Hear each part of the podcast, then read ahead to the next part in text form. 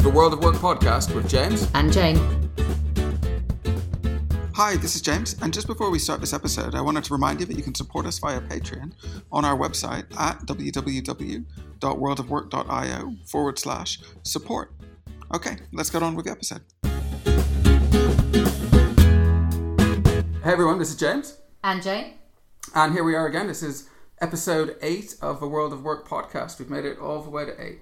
Hey, that feels like a pretty special number. Maybe we should celebrate. How are we going to celebrate? Um, I think it's too high level to be meaningful.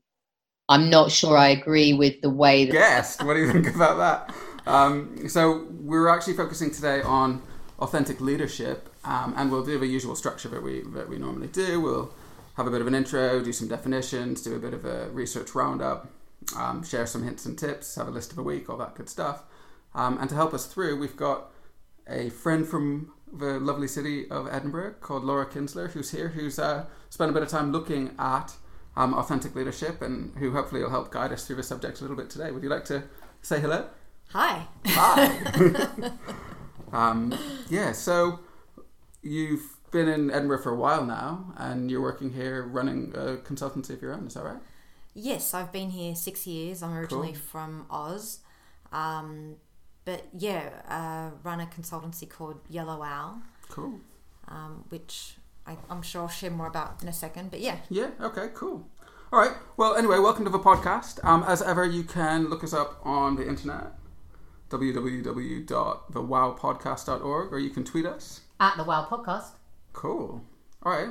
So, why don't we jump straight in with some definitions? Jane, do you want to run through a few definitions? It is that favourite, my favourite time of the podcast where we get to see what all the big black books and Google are saying about some of the terminology that we're going to use today and some of the terminology and uh, definitions relevant to uh, the subject of authentic leadership. Uh, so I'm going to start with authenticity, which I think is really interesting because I suspect it has its roots in the legal profession with Okay. authentic documentation and uh, around how do you check something is an authentic copy. Yeah. Uh, so, but the definition that I'm going to pick up on is the one from Merriam-Webster, which is more relevant to the subject we're talking about, I think, which is true to one's own personality, spirit, or character, which I really like. Yeah, I kind of like that as well. I mean, I, you've seen several different definitions out there, but that's quite a good one for me. Yeah, I like that one. And then uh, I think also something that we talk about uh, a little bit more is around identity, um, which is something we hear quite a lot in politics and sociology and psychology at the moment. Um, but I think is really relevant here. And uh, there's a definition from dictionary.com, which is the conditional character as to who a person or what a thing is. The qualities, benefits, etc., that distinguish or identify a person or thing. Cool. And I think the two together are really important for this subject. Yeah. I don't know what other people think. Yeah, I think that's a real sort of core building block for authentic leadership. I have a much simpler. Um, Oh, let's Oh, hear yeah, it. yeah, yeah, we love let's do it. simplicity. Yeah, yeah, we let's love go for it. simplicity. Go for it. um, well, there's a notion of uh, personal identity and collective identity, but the idea of personal identity is just one self view. That's it. Cool. I like that. That's I I pretty that's cuts to the just what- chase, yeah. Throw that in. Yeah, that's no, really that's good. helpful. Anything simpler is always better in our view. I think Yeah. sometimes, particularly with some of the uh, academic definitions, they try and go so prescriptive in what they're explaining that they lose their meaning for a lot of people out there, Yes, I agree. which is very true. And then I'm just going to throw in uh, one more definition, which I really like, uh, or I certainly like the, the, the concept of, and I think it's important to share, which is around self regulation. Um, that James picked up a definition from Psychology Today, which is behaviorally self regulation is the ability to act in your long term best interest, consistent with your deepest values. Yeah.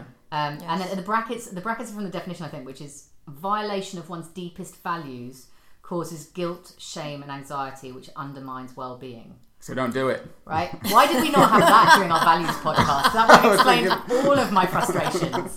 I was Don't thinking about it. that when I looked at that. So yeah, those are my picks of the definitions. I don't know what other people have got or any Yeah. thoughts. Yeah, I mean, I'm, I'm with you. Again, I'm, I'm one for simplicity. For me, authenticity, the, one of the themes that comes out um, across literature is this idea of one's true self, which I guess you could have a whole podcast on what does that really mean Yeah. um, and philosophize about that. But yeah, to me, in its, in, in its simplest form, it's one's true self. Um, uh, uh, uh, uh, and self-regulation. Uh, You know, it's interesting because I'm just noticing as I'm the definition I've got is an ability to act in alignment with a person's core values and beliefs.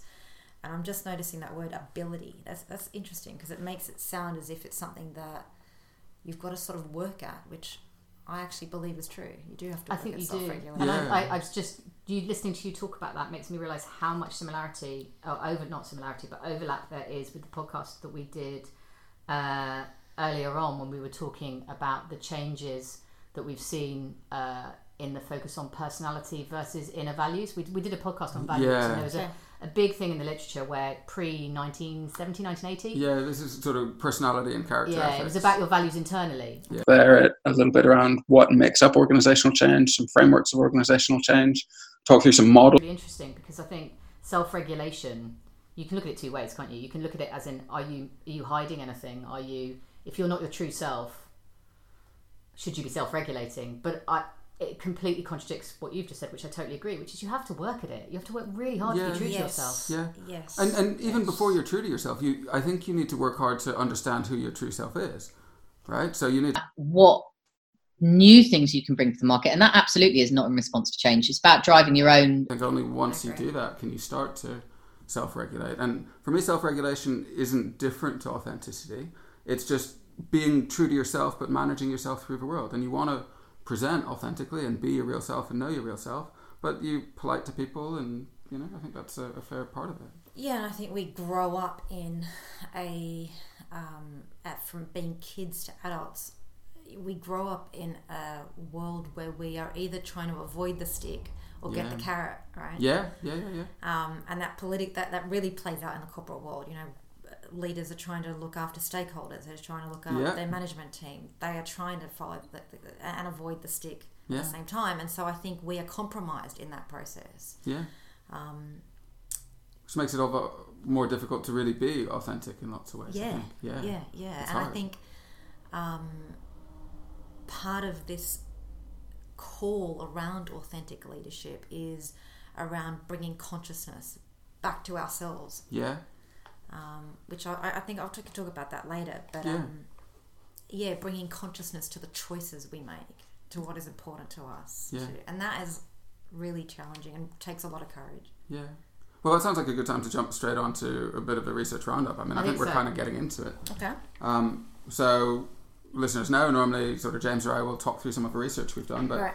given that we've got Laura here today, we thought we'd um, you know fire off some questions and have a bit of a discussion around some of these topics. So, I guess just starting out, um, what would you say authentic leadership really is? We've talked around it there with some Yeah. of the definitions and things, but how would you kind of encapsulate it into into a phrase?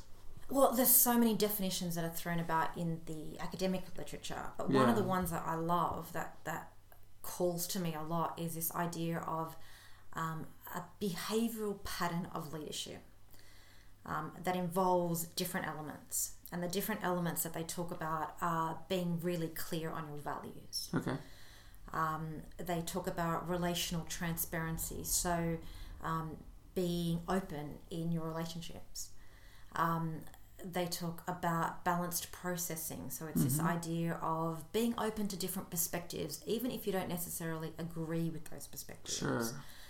Um, this idea of self awareness and Yeah. raising your self awareness, and uh, authentic behavior, which sort of ties into self regulation. So, this idea of walking the talk. But in, in lots of ways, it's a bit complicated. Um, it provides a lot of factors, but it provides a useful framework. pattern that involves those different elements. Yeah. But and it's not nice and neat, but I like it because I don't think leadership is nice and neat. I don't think that this space um, is linear, and I think that it's this allows for this this sort of um, broad definition allows for complexity and allows Yeah. for the reality of being a leader. Um, I also see authentic leadership as I'm going a bit all over the place, but I'll come back. Um, as a sort of core construct that other forms of leadership emerge from. So again, it's this idea of getting these fundamental principles right, walking the talk, living by your values, self-awareness, getting those principles right and other forms of leadership emerge from that. So charismatic leadership, Okay. five level leadership. Yeah. For me, this notion of with us at thewowpodcast.org or you can tweet us. At the Wow Podcast. Yeah, so um, what else did I think that's a really interesting concept about um, both both the challenges that we experience when we're working with people and talking to people about leadership, and Yeah. they want they want an answer, Yeah. and it's so frustrating when you the, the people are so different and they're so diverse, Yes. and the people they're serving are Yeah. so di- Yeah, different yeah, and diverse, Yes. and yet people quite often a bit of a dive into some definition discussions as we usually do. Then we'll do a research roundup. We're going to look five things that will make a great leader. There's five things that I can talk about with you that might help you identify what would make you a great leader. Yeah. for organizational change, and, and those external factors influence your organization. And the level So let me take a step back on that definition. Um, they talk about a behavioral pattern, they talk about those different elements, but they also talk about the need for. Um, this is about not just about leadership but followership, and the idea is that you know authentic leaders, and it's not just about their egos; it's about creating a positive culture, a positive climate, and developing their followers. So it's a it's it's in a way it's more of a selfless form of leadership. Yeah. Um, So I was reading the other day. focus on yourself. I was reading the other day about the prevalence of sort of dark personality traits in leadership, and this almost feels The like the dark side of antithesis. Yeah. Yeah, yeah, yeah, yeah, Exactly. it is. so we've got what have we got? We've got like narcissism, psychopathic behavior, and um, another one which I can't remember what it was. Oh, Machiavellianism. Okay. Right. okay. So so that's like the, the dark trinity of behavioral types within leadership. And in some ways, I think when we're speaking about authentic leadership, we're almost talking about the inverse of that. Is that? Yeah, it's really it's really interesting. We I was I was on a, a monthly tweet tweet along Oh yeah. the yeah. other day with um, AV, uh, the AVM, which is an association of volunteer managers, okay. and we were talking about how there is a debate to be had about whether leaders in the non-profit sector can look to volunteer managers for examples of leadership because volunteers aren't getting paid. You have no leverage over them. You have no contract, no control. They they have to follow by choice or Yeah. not at all. So there's a really interesting thing about actually quite junior people in non-profits who have really quite extensive abilities to be authentically Yeah. leaders of their volunteers. Yeah, yeah, yeah. Um, and it, it kind of turns the whole thing on the head, which I think is really hard for corporates. I think Yeah. it's much harder because they've always got all of these additional levers. Yeah, which brings us back to the carrot and stick. It Yeah, does yeah, absolutely, yeah, yeah, totally. and that, that culture of carrot and stick um, then creates different motivations for people. Um, whereas I think that the uh, third sector is much more self self directed. There's much more self motivation because they're not doing it for the stick or It's a lot more purpose driven, isn't It's it? Like an individual purpose-driven. purpose drive. Yeah, yeah. And it's interesting because someone recently in the third sector for organizational change. And it shows a series of relationship between the factors. So what it's trying and um, my belief is, n- you know, I haven't done it um, for the corporate or, or, or, or the particular workshop I'm thinking of, but um, I wouldn't. I wouldn't do them any differently. Yeah, I'd okay. probably do them exactly the same thing. Different things would emerge from the workshops, but um, I've done really done a lot of workshops on authentic leadership in the NHS Sure. Okay. mainly, and that that's such an interesting space to do it in because Yeah. again, there's so many similarities and values. Yeah. is, your structures and your systems affect individuals in an organization. And the factors that are cl- Question sideways. Um, positive. cl- Yeah, that's the other thing with this stuff. That you're right when you say it's the antithesis of um, the dark side of leadership Yeah. because it really is anchored in integrity and Yeah. positive values. Um, yeah, and that's a theme that runs through all the literature. Um, Do you ever get a sense from the literature that it's um, how we want authentic leadership to be rather than how it is? Because there would be a counter argument that if you are Machiavellian Yeah. and uh, narcissistic, but you present that in its truest self to the people and Oh, they choose to follow you, are you still being authentic? Yeah, I mean, don't get me wrong, it's, it's not, Yeah, what, yeah, not a place that I want to be, but but if it, if they are offering you purely with the carrot and the stick in in its most sort of extreme terms, you will share in the in the riches It's if we are enough. Still. Does that does that is that still authentic? and that it's funny because when I run workshops, when I talk about it, when I look at um, look at this from an academic perspective, I tend to steer away from um, the morality behind this. And you're right, it's grey. You know, it's not that black and white. And is that an authentic leader or not? Yeah. Um, you can have a whole debate about that.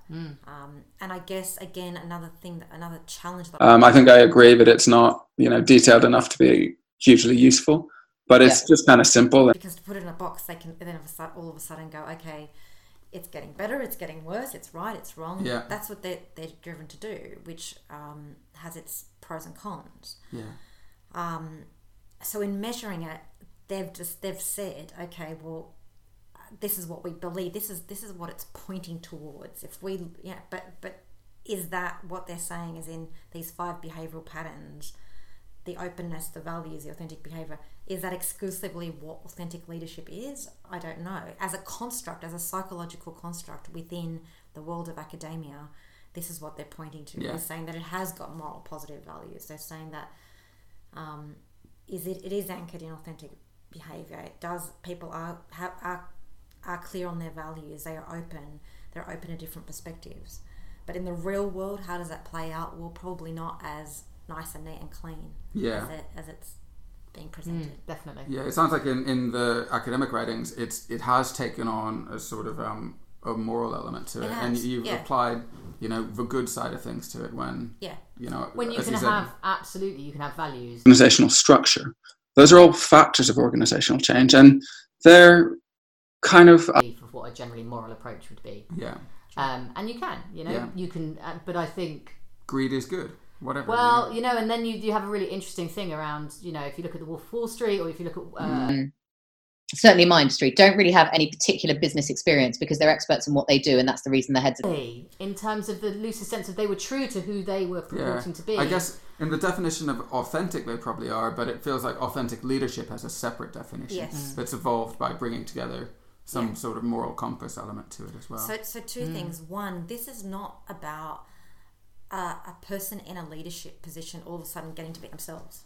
yeah, That is the definition. You know that that that sort of what you're Yeah. saying. That it's Yeah, not yeah, yeah. about authenticity and leadership, and these two words coming together. Yeah, yeah. It's a construct hmm. of Yeah, yeah. authentic leadership, which is slightly different to. You know, now I'm going to be myself. I'm the boss. I just get to. which is how it's which is how Yeah. it seems to be portrayed in a lot of the sort of more mainstream quick win yeah, sign up on linkedin learn about how to be an authentic leadership Yeah. and that feels Yeah, like okay. it's very much being sort of hijacked effectively something that's important and good is being hijacked Yeah. for a quick a quick here's five ways to be really authentic and Okay, yourself yeah, yeah, yeah. So it's not a a if we're looking at it from a academic psychological construct, that is not what they're talking about. Mm. Um, and equally, you know, I think I, I, well, I do refer in the paper around, um, you know, Hitler. Do we Yeah. say that Hitler's an authentic leader? Well, actually, not according to this construct. Yeah. he Yeah. wasn't. Yeah, yeah, Because number one, he was mad. Number two, he was not looking after his people. And number Yeah. three, he he, he was obviously not anchored in positive moral values, so we can't define him as an authentic leader. But was he a leader in a position of power, acting authentically? Yes, he was. But Yeah. he's not an authentic leader yeah. based on our definition. That's sort of confusing. I know that's sort of I confusing. No, think that's I- I'm- I'm I, very happy with I that. would argue number one, it's not confusing. It's really clear. And Oh, number two, what an what an effective tool that would be. calls out style, which is the way that you you do things, and then it calls out your shared values. Just standing up there and being true to yourself. Okay. Even you know, and it's it's Yeah, where a very lot of the much, yeah, narrative in in about you know taking tough decisions and Yeah. following your gut and all of this Yeah. stuff that Yeah. comes out, this bluster. Yeah, and that gets bundled And under the authentic leadership yeah, name, giving- but it's it's a different thing, isn't it? Giving professionals a simple way of saying, "Hang on." When we talk about authentic leadership, these are the things we're talking about. Yeah. And these are the things we should Great. be looking Yeah. for in people in our organisations. What a Yeah. powerful tool that is. yeah, So these are the behavioural patterns yeah, that academia is telling us point to this thing that emerges called authentic leadership. Mm-hmm. And this we can measure yeah. um, in different contexts, uh, which might nicely bring us to the research. Yeah, I'd love to do that. Um, just one second, just before we do, do you want to introduce your paper to people as well? And Uh, you actually say the name. I, we, we I, talked I about it. should exp- Yeah, yeah, explain why don't- why myself don't you explain? well Yeah, yeah, yeah. a bit. So um, I, I um, used to work in corporates, um, really in marketing roles, and worked in London in marketing roles. I've worked for Canon Australia, NCR. Um, and then transitioned into the world of coaching through a Masters of Coaching Psychology at the University of Sydney, and really coaching executives for the last eight ish years in Sydney, Singapore, and here in the UK. Um, and throughout that, uh, this I had this thing when I was working at Canon. Actually, I was seeing all these different forms of leadership, and particularly male dominated. It was a male dominated uh, organization, and wondering, well, what what's right? What's wrong? What's my form of leadership? You know, what's my voice? Where's my voice in all of this? Yeah. And that was sort of the inspiration for a paper I wrote, which was the development of authentic leadership using mindfulness and coaching. Which I'm going to have to talk about mindfulness for Mm-hmm. Of a course, second yeah, later of course, yeah, yeah. um, and coaching, and I know we'll touch on that. Yeah, yeah. Um, and through that paper, really, I've delivered workshops mainly to the NHS in this space, but across different organisations, um, in, in different subject matters, but always really relating to authentic leadership, mindfulness, and coaching. Um, so yeah, so I'm not an expert, but that they have segmented stuff. And it, when I think about the concept that everyone I wanted to reflect on back Yeah. to our last conversation quickly Yeah. before we jump into the research. Yeah. We talked about authentic leadership being, um, you know, those combined words being defined as um, a collection of behaviors that, in some of our language, bring together some of the lighter elements of, of behavior and actually create followership.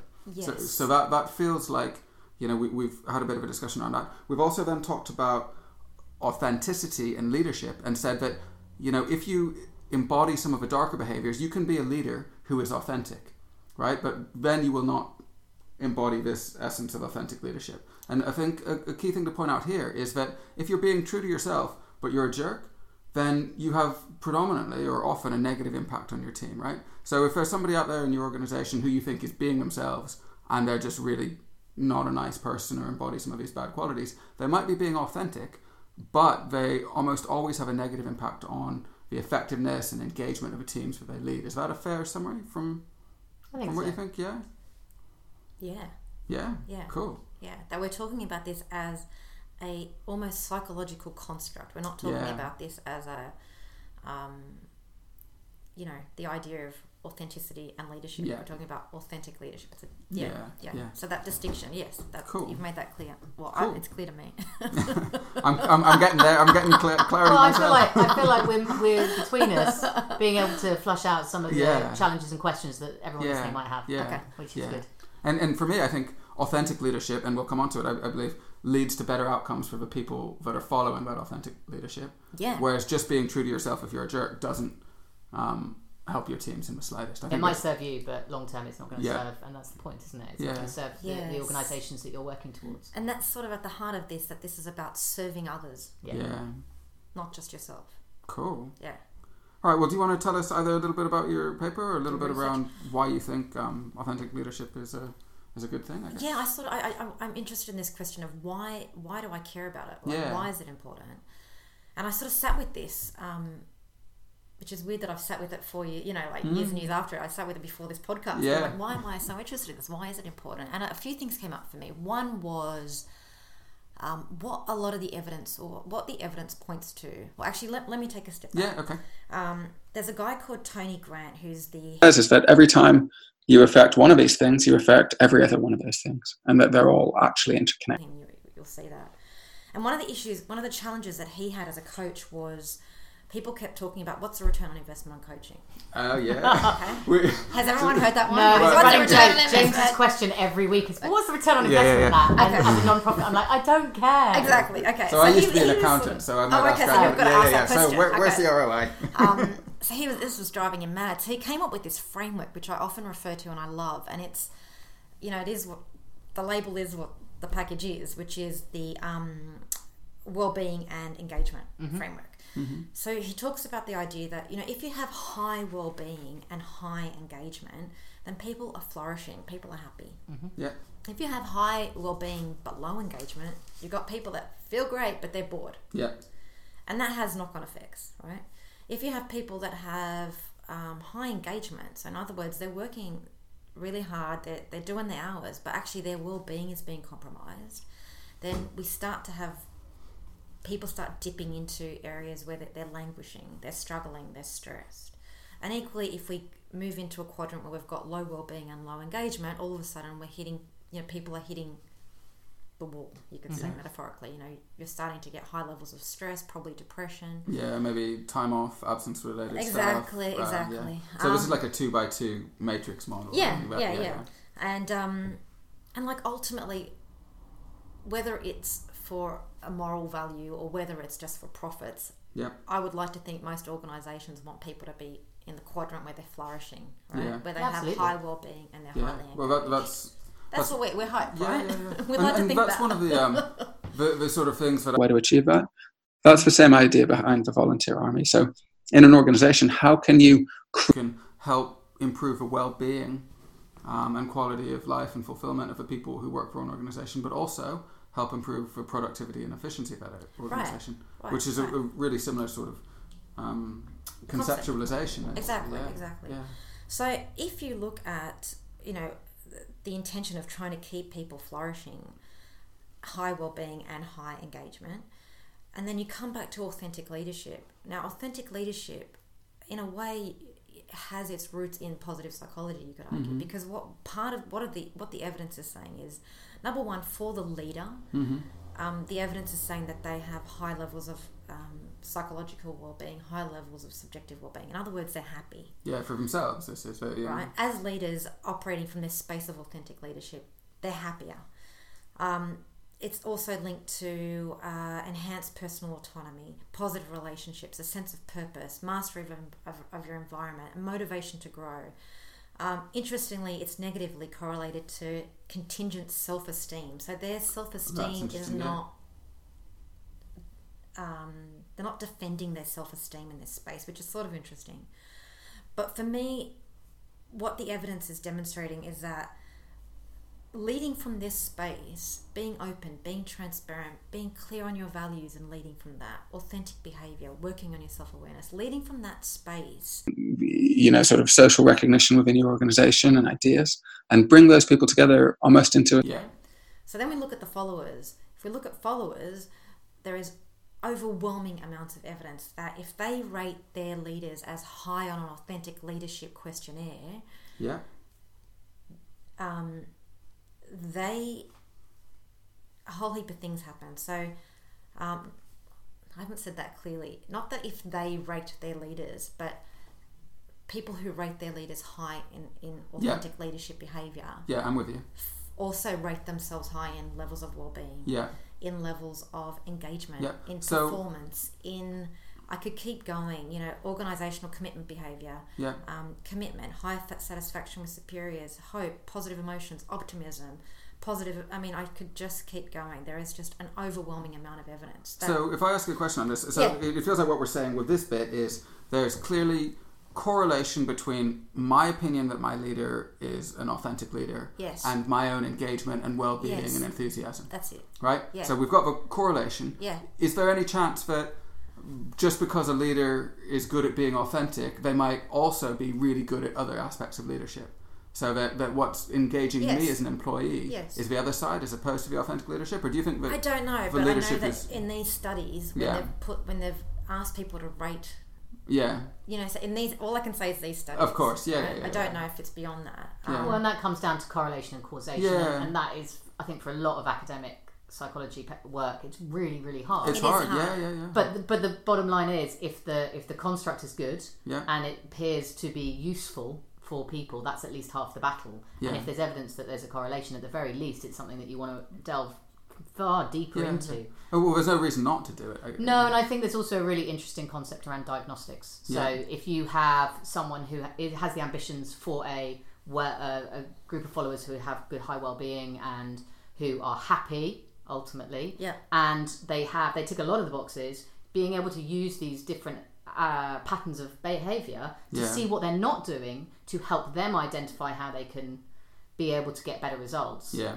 is going to start to build that that evidence base, and that's the Yeah. problem, isn't it? There isn't an evidence Yeah, base for, yeah, yeah, for yeah. causation. I just wanted to until, open up the until we, to- we can start, you know, doing what scientists do, which is really hard. and it is it has got its pros and cons the whole causation just Yeah. because you know is yeah um but yeah so wait so parts and we'll touch on that a little bit in a couple minutes. Um, the next one I want to touch on is John well-being Yeah. and engagement.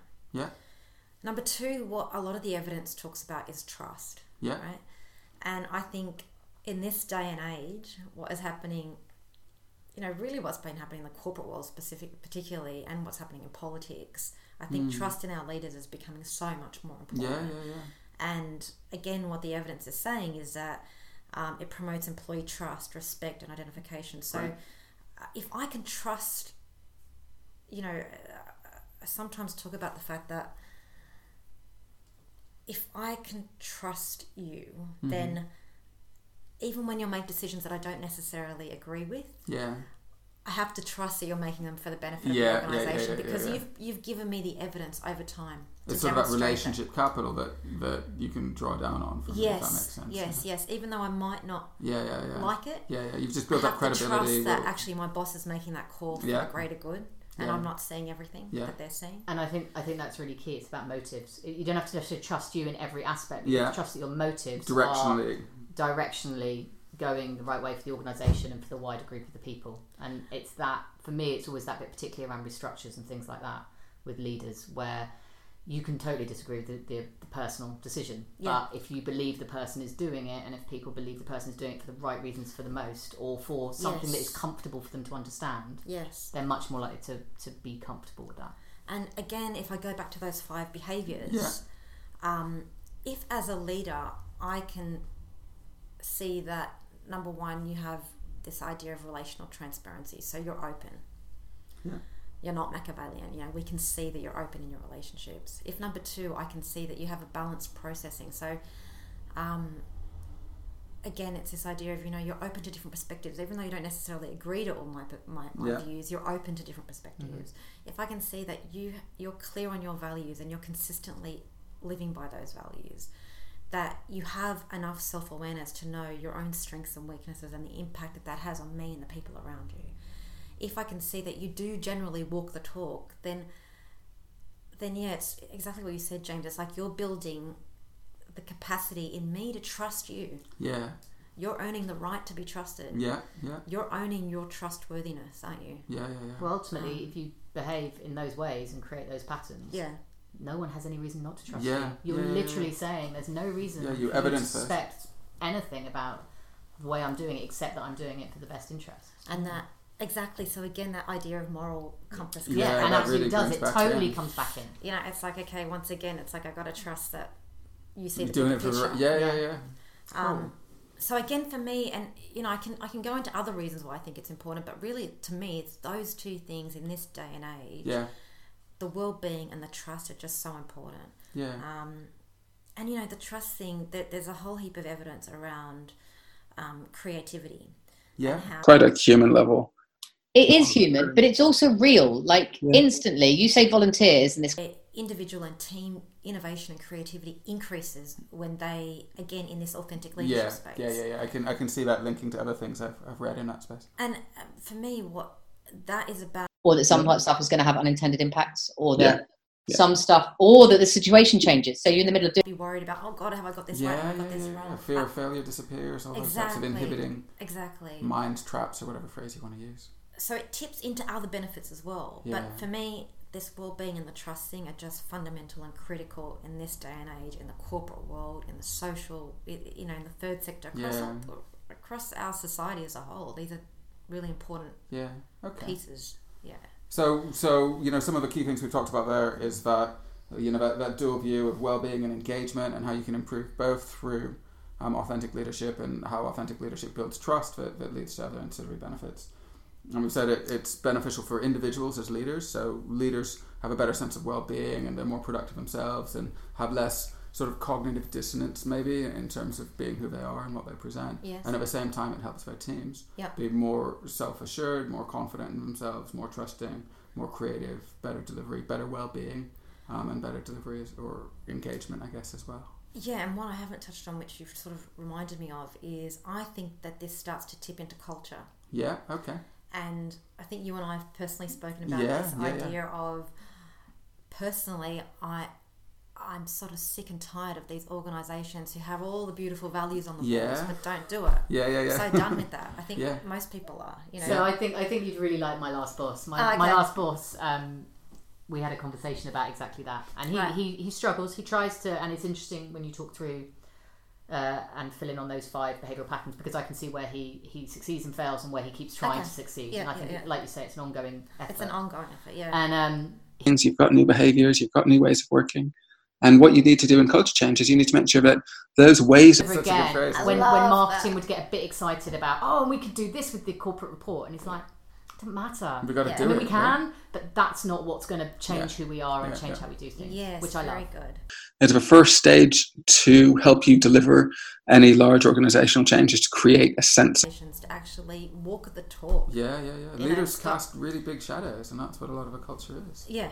Um, Um, so I think yeah, it's it, it, it doesn't necessarily s- it doesn't start at the top. I guess that's a whole other podcast. Yeah. where it starts at the top. But I think that's one of our favorite phrases, by the way. That's a whole other podcast.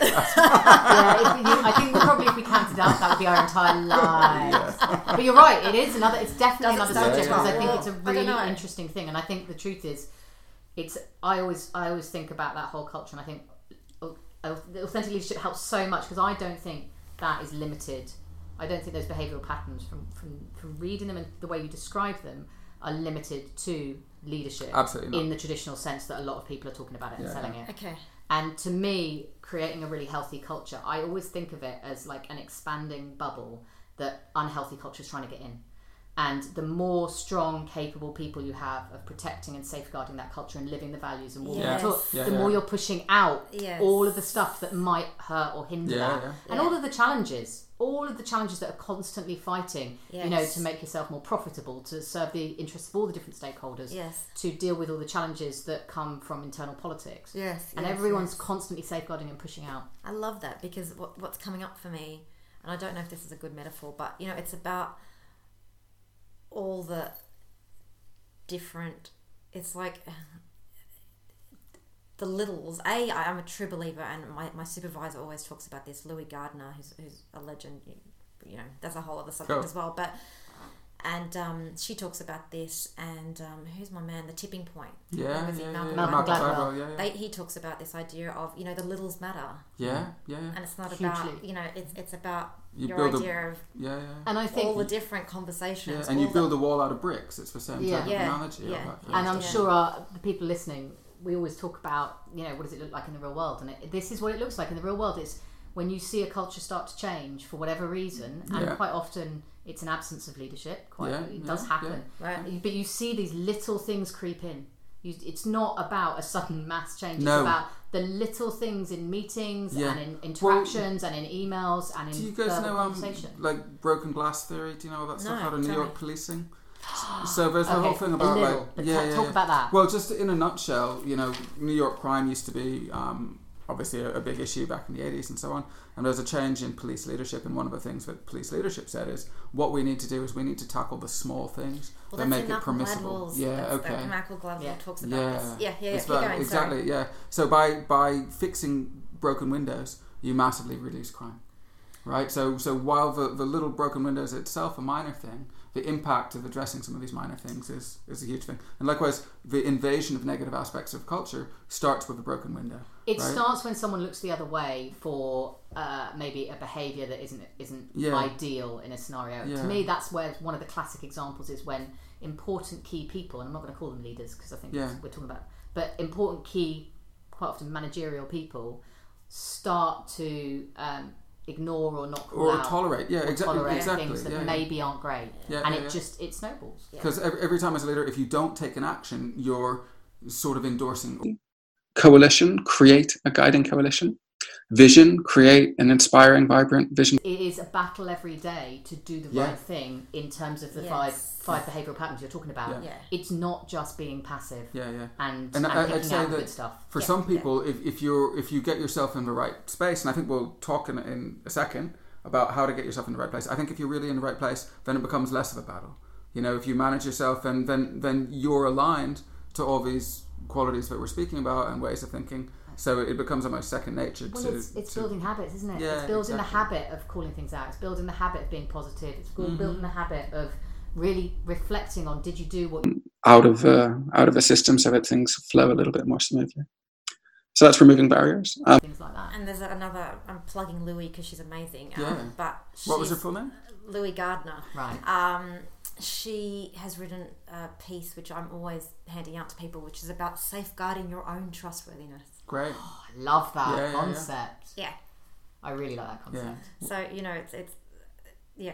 Yeah, we should we should do something on on that at some point, and the sort of yeah. Anyway, Anyway, I, I that's could go sideways. Yeah, That's a whole other podcast. that's a whole other podcast. This sort of tips nicely into the next question. Yeah, I was going to say. So the Yeah. next question was, um, and maybe we'll we'll look at combining the next two Yeah. sort of together a bit. Yeah. So the question I wanted to ask is, how can leaders develop to become authentic leaders, or how could a Yeah. coach help them? So Yeah. so how do we help that journey? Um, so firstly, I want to say that I'm very conscious of, you know, I talk about these five behavioral patterns, these five elements of this behavioral pattern, that it's not a checklist. So it's not all of a sudden an opportunity to go, oh, what are those five patterns? I better start doing those five patterns. Yeah. This is an ongoing journey, which Jane sort of touched on. You know, this is this is a journey. Yeah. Right. So that that's the first point.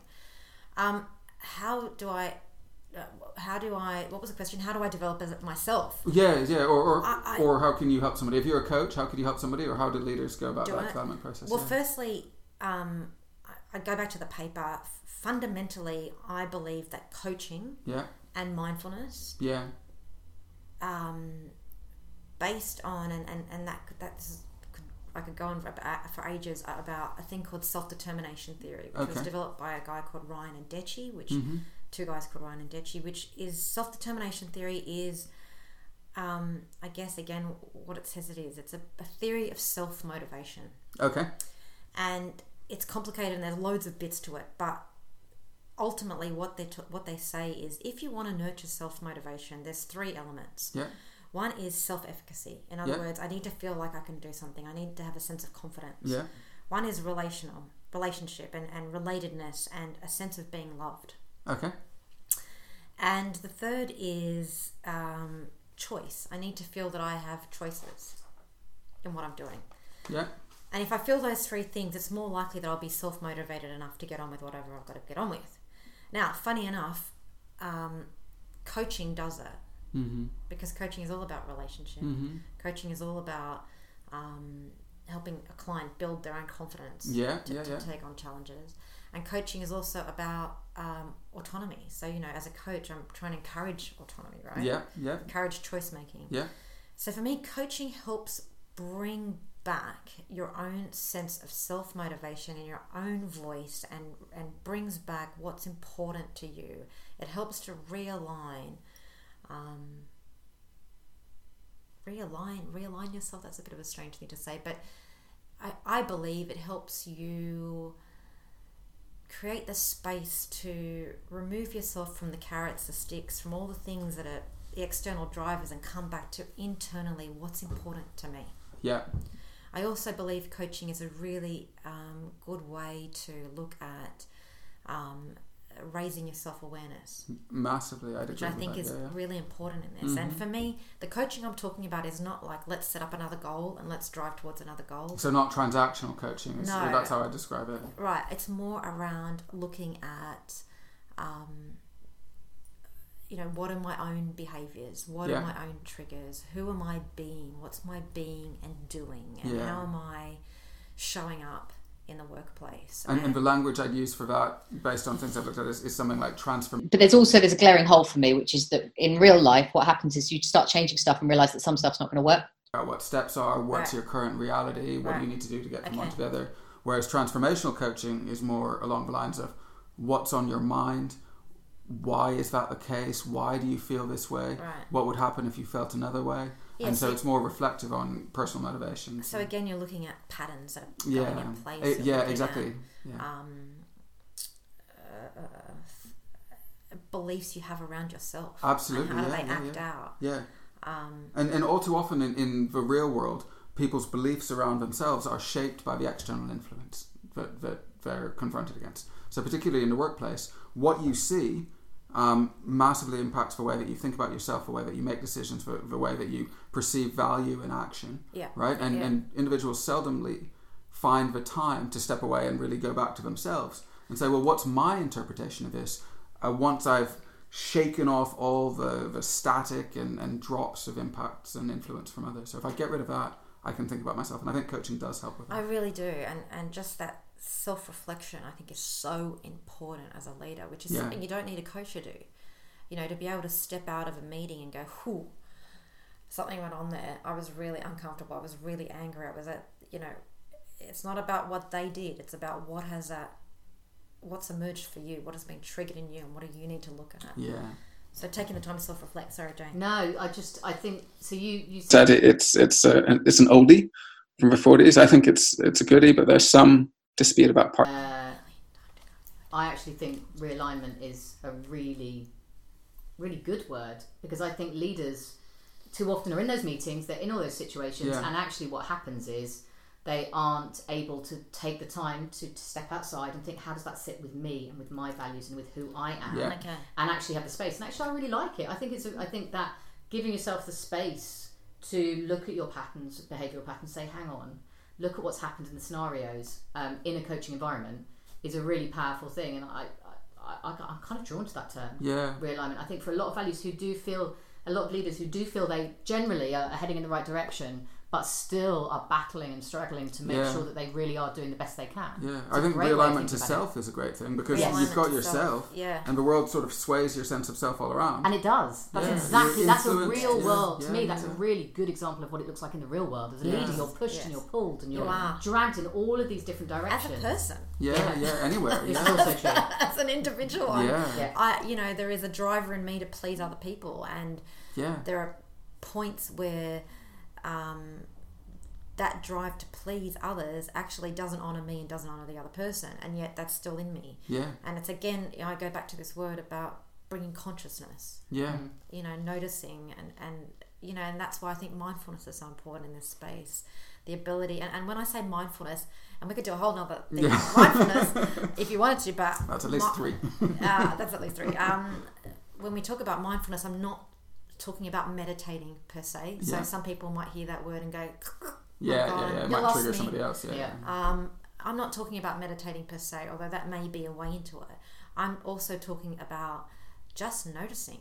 Is it almost Noticing conscience? what- Is that- yeah, Yes, just yeah. conscious thought. Yeah, it's like Because so so often we can be on autopilot as individuals, Yes. right? I talk about so in coaching quite a lot. I talk about developing conscious practice. Yeah. So Yes. taking meetings that you would have normally and actually being conscious throughout the entire Yeah. thing and, and It's giving hard. yourself tasks to force that to happen. Right. So either taking certain types of notes or observing certain Mm-hmm. things to allow you to, to, to be rooted in that moment Yeah. and understand what's actually going on. yeah. and I think part of it is bringing consciousness to ourselves. Absolutely. Uh, yeah, Yeah, um, and uh, uh, which sort of brings me into you know one of the things you asked me for this five list thing, right? yeah, yeah. Well, well, let's jump onto that. So, Yeah. um, I wanted to quickly run through list of the week. So, as you guys know, every week we do a list.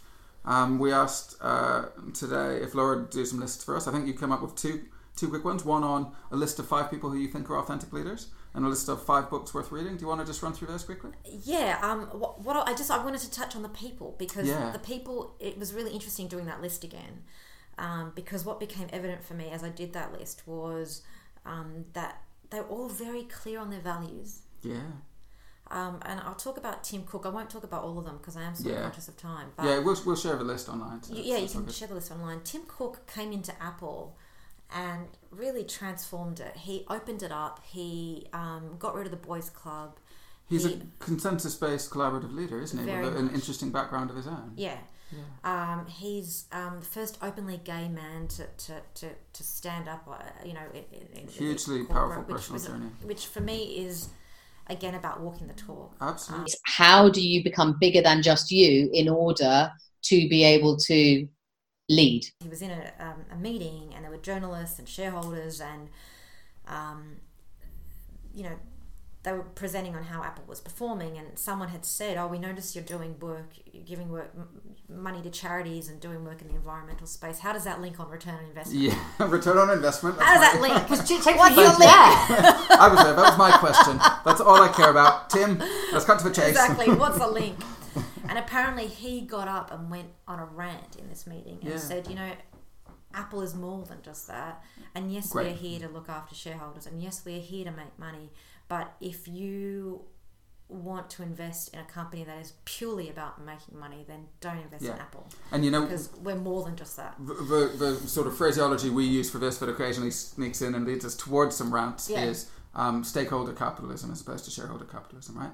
So it's not about returns Oh, for your love that. It's Okay. about working out who your stakeholders are in the wider world, be they your employees, be they your local communities, be they the country that you live in, Yeah. and treating all of them as people that you need to return to. and how not I to get hijacked that. by And- yeah. your shareholders constantly, which I think is a huge challenge But for that's, everybody. Yeah, yeah, that's our second podcast series. Yeah, we'll that. that's not just a podcast; it's a whole different like name Genre. yeah, exactly. Um, so I just want to Cool. mention him uh, Yeah. briefly. I'm not going to go through the books because you can all have a look at the books Yeah. yourselves. And I know they're not all directly related to authentic leadership per se, Yeah. but there's a hi- there's a sort of um, connection. Yeah. Um, And will we be able to put up a link to your paper as well? Is that possible? that'd be great. yeah, so it'd yeah, be we great for people to be able to read about it firsthand Yeah, rather yeah, than yeah, through just Um, along. Uh, But I think he's a good example of really, you know, he, he, he doesn't just have these values as a, as a badge. I mean, he just is those values, and he's Yeah. very clear about that, and he's really infiltrated the whole of Apple with that. Yeah, he's changed, right? He's and You know- people didn't think he'd be able to do it. Yeah, and he, he's just and- opened them up as an organisation in a way that was never done before. Yeah, and and you think about things like a current example around showing people screen time, and even starting to embrace the fact that your product might be detrimental, but the right thing to do is to help people see that and manage that. I mean, that's a massively powerful thing that other tech leaders haven't done. Yeah, yeah, um, yeah. so again, yeah. that leading with values and morality Yeah. in the light is good. Yeah. Um, cool. All right. So I think we're getting to the end here. Um, any last thoughts or top tips? Should we uh, go straight to some of those top tips around authentic leadership from either of you? Uh, I guess my one would just be around. Uh, firstly, read the paper. Yeah, read the paper. because I think Yeah. it's really helpful and really interesting. Yeah. Um, but I do think as well, be thinking about um, this is for people really looking for new roles, particularly Okay. in the OD world. Um, I know it's not a tick list, but if you're looking at new jobs yourself, um, look at the leaders in the organisation and look at how they behave Yeah. and look at those behaviours and those behavioural patterns because in my personal experience, and I have no academic research on it except my four roles in life, Yeah. um, where my bosses have shown up and shown those behavioural patterns, uh, my career's been great and I've been really supportive and I felt nurtured and I've been in an organisation with predominantly what appear to be quite happy and engaged people. Yeah. Okay. So that's my tip. Yeah, no, that, that's great. You know, that That's sort awesome. of choose your leader and look for that is a really helpful thing. Um, I guess my tip on this is, though it's hard, spend time trying to figure out who you are, um, and reflect on yourself, and, and that's I think the key to being authentic as a leader. And we know authenticity and authentic leadership are different, but at least if you do some of that introspection and work out what your values are and are clear on what's important to you, um, and I guess you know I kind of wrote this down earlier, but I guess if you do that rebaselining and realigning to yourself, um, then that's a great start in moving towards being an authentic leader. I think we should all realign to ourselves on a regular basis. I love that. All right, so there are a couple uh, last thoughts and tips for us there. Um, I know, Laura, you, you said that coaching was really one of the key things, so you recommended that as a tip. Um, so I think that's a good one. Um, so I think it's just time for us to say goodbye. Um, you can get in touch with Laura at laura at yellowowl.co.uk or check her out at our website. So it's goodbye from Laura. Thank you so much for having me. A pleasure. Great you Absolute pleasure. You'll be back from podcast number two and three. And it's goodbye from me, Jane. Goodbye. Bye. Hi, thanks for listening to this episode of the World of Work podcast. To learn more about what we do, please check out our website, www.worldofwork.io, where you can read some great articles, learn more about the seminars and courses that we deliver, or even support us if you wish through our Patreon page. That's www.worldofwork.io. Thank you.